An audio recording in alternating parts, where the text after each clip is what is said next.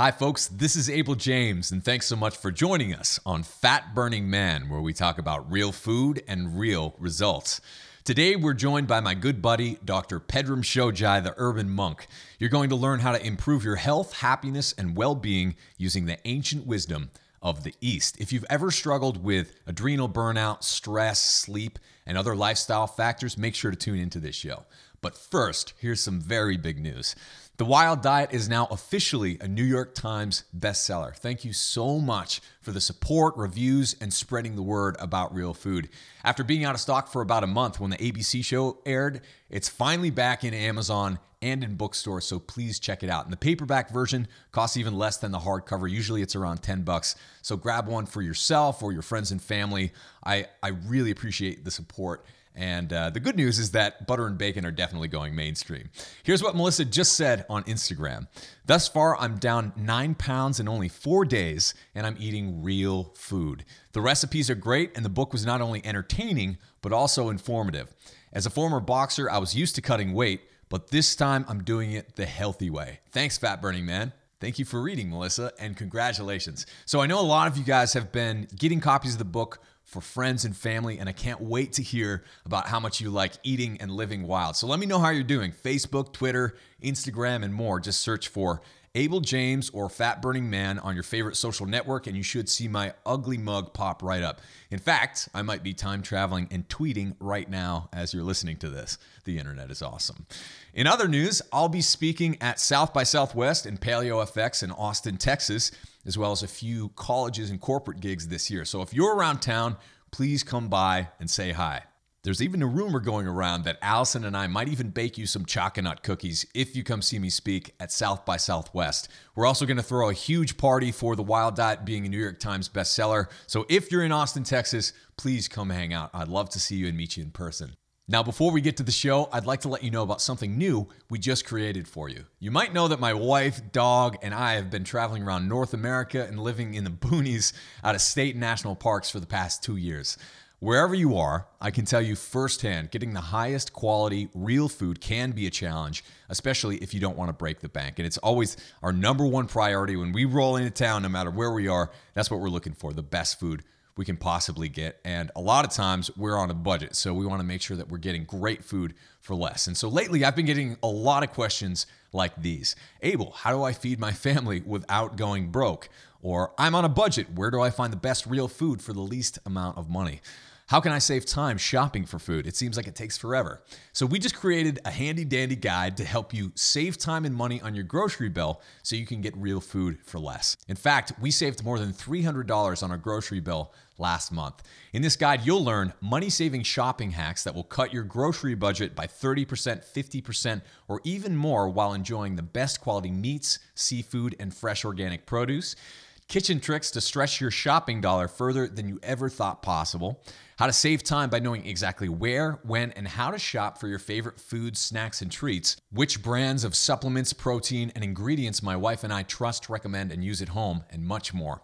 And since we just launched the shopping guide, you can grab it for a discount for less than 10 bucks. All you have to do is type in fatburningman.com slash shopping fatburningman.com slash shopping. The time-saving, money-saving guide will more than pay for itself on your first grocery bill. That's the idea anyway. So if it doesn't, you get all your money back. One of our readers, Tom, says, your tricks for finding cheap meat and then how to make the most of it in the kitchen are priceless. For once, I'm actually excited to go to the supermarket to hunt for healthy bargains. So throw your food budget a bone and come check out this guide today. It's at fatburningman.com slash shopping. All right, on to the show with my good buddy, Dr. Pedram Shojai. On this show, you'll learn how to reverse adrenal burnout, why Pedram gained and how he lost 15 pounds of flab, why you don't need to give up pumpkin pie if you want to be healthy, how to use ancient wisdom to keep up with the unique demands of the modern world, and much more. All right, let's go hang out with Pedram. All right, folks, I am very happy to be here this week with my good friend, Pedram Shojai. He's the founder of Well.org, producer of the movies Vitality and Origins, and the host of the Health Bridge and the Urban Monk podcasts. He's also an acclaimed Qigong master, master herbalist, and doctor of Orient and doctor of Oriental medicine. Speaking from experience, I'm pretty sure Pedram's favorite food is pumpkin pie. How's it going, man? Specifically, the pumpkin pie recipe that you shared with me, my friend. Because it's the best pumpkin pie in the world. It really is. Been It's- working on that for years, man. You, you know what's funny is you know that was always my comfort food. Like I could I could destroy a pumpkin pie any time of the day, any time of the year, and you know it gets to the point where like okay, dairy sucks, gluten sucks. You know they put too much sugar in it. It's like you can't enjoy the things that you love. And then you actually helped me hack that and be like, dude, well we could just replace ingredients and make pumpkin pie awesome again. And um, yeah, I got to thank you for that. It's been great. Of course. Well, I hope that's one of the things that people take away from all of this is that, you know, a lot of times when you get into, oh, I'm going to be healthy, so I can't eat grains, sugar, dairy, nuts, nightshades, anything, you know, all of a sudden all these foods are subtracted. You can't eat anything. And then you crash out because it's terrible and you feel like you're not living anymore. And there's there's always a way for you to make your food into medicine, I think, even if it's soul food medicine, right?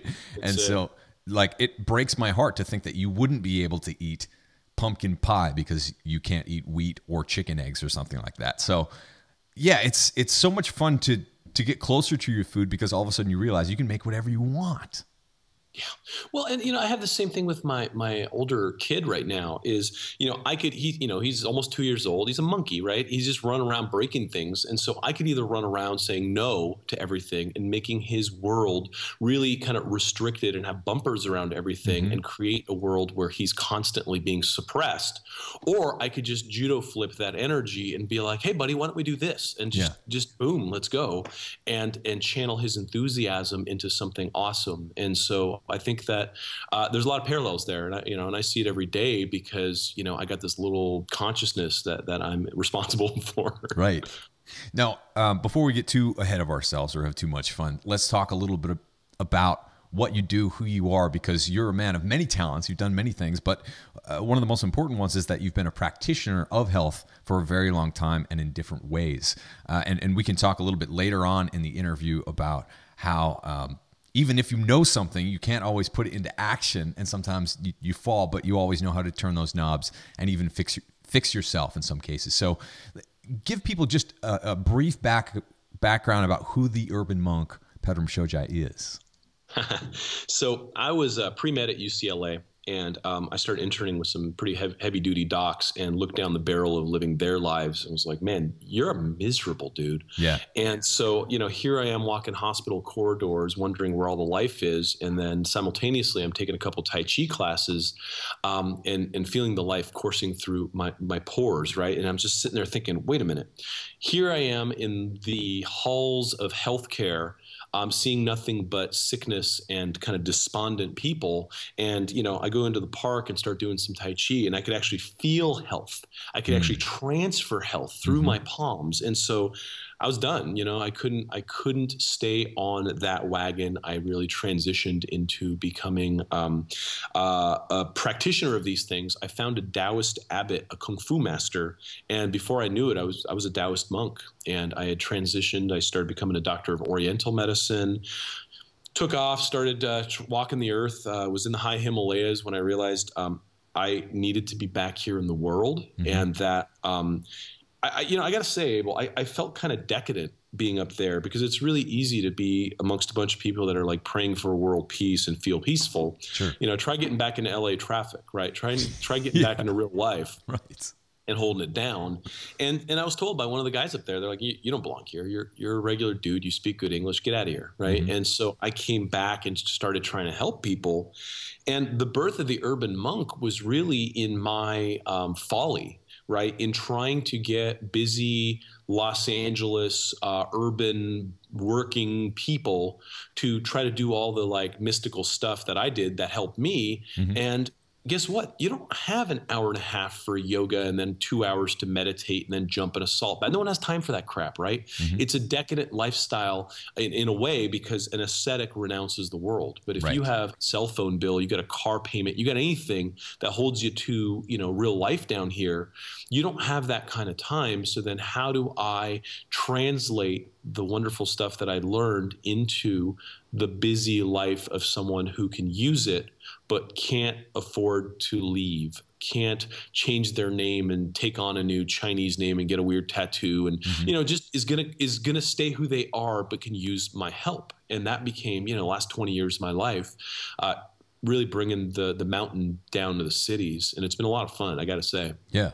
And one of the cool things about your new book is that you you approach people with their unique stories from so many different angles, right? Like they, they walk into your office and it's always a different person, but they're kind of suffering from the same thing. What is it in modern society that we are all, what's at the root of our problems from a health perspective? Sure.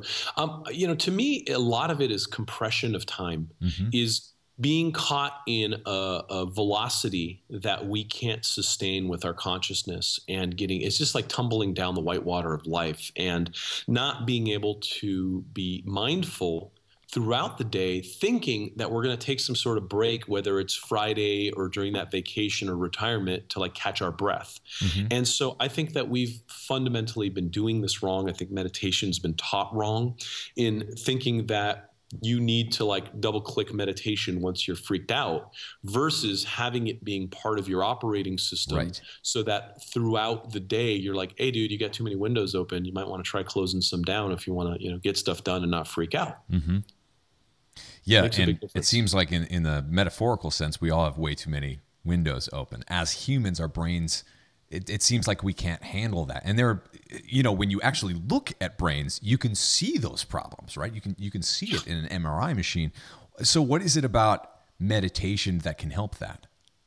Well, it's about understanding what you're doing in a given moment so that you can throttle back and just stick to doing one thing mm-hmm. at a time.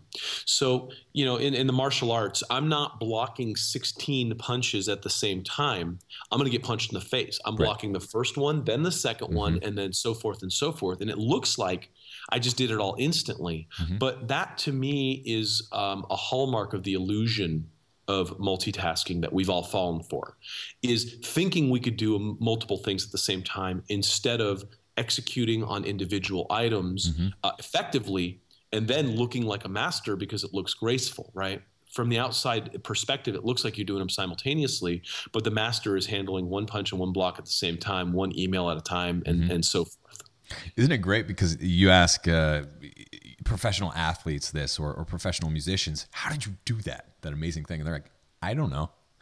right? Because your, totally. your brain doesn't work like that. You don't engage the rational part of, of what's going on when you're performing at your highest level. It's something that comes out of you, uh, but it's it's really dependent upon putting in that practice first, right? So, what are some of the things that people can do to incorporate the practice of of mindfulness into whether they're you know lifting weights or driving in LA traffic or writing an email? How can you, you know, combine this ancient world of knowledge with the, the present one of chaos?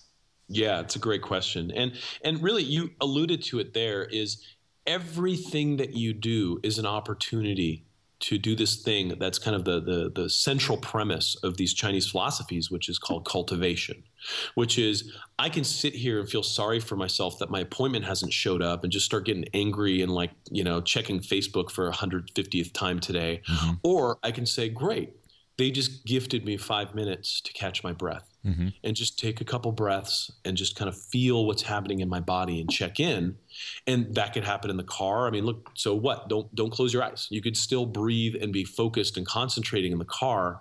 You don't have to be in lotus position to meditate. I think a lot of these kind of um, bumpers that have been slapped around this thing makes people say well i can't meditate. I'm not wearing lululemon. Mm-hmm. you, know, you know what i mean? And it's yeah. just it doesn't make any sense. It's about just catching your breath. And so when you're lifting that weight either you are sitting there thinking about your bills or talking to your buddy or whatever whatever, or you're breathing in, you're focusing, and every single cell in your body is is behind one another in the execution of this task, which lines up your energy with your consciousness and the fibers of your muscles. Mm-hmm. So then you become more agile, then you become more connected, and that whole mind body spirit connection actually exists. You start talking to professional athletes and they're all they all start developing this sense of spirituality because they're like man, it's when I'm in that flow, I just I feel connected to everything. I could mm-hmm. hear the guy 50 yards down coming my way. I don't have to look. I know where he is. Well, what is that?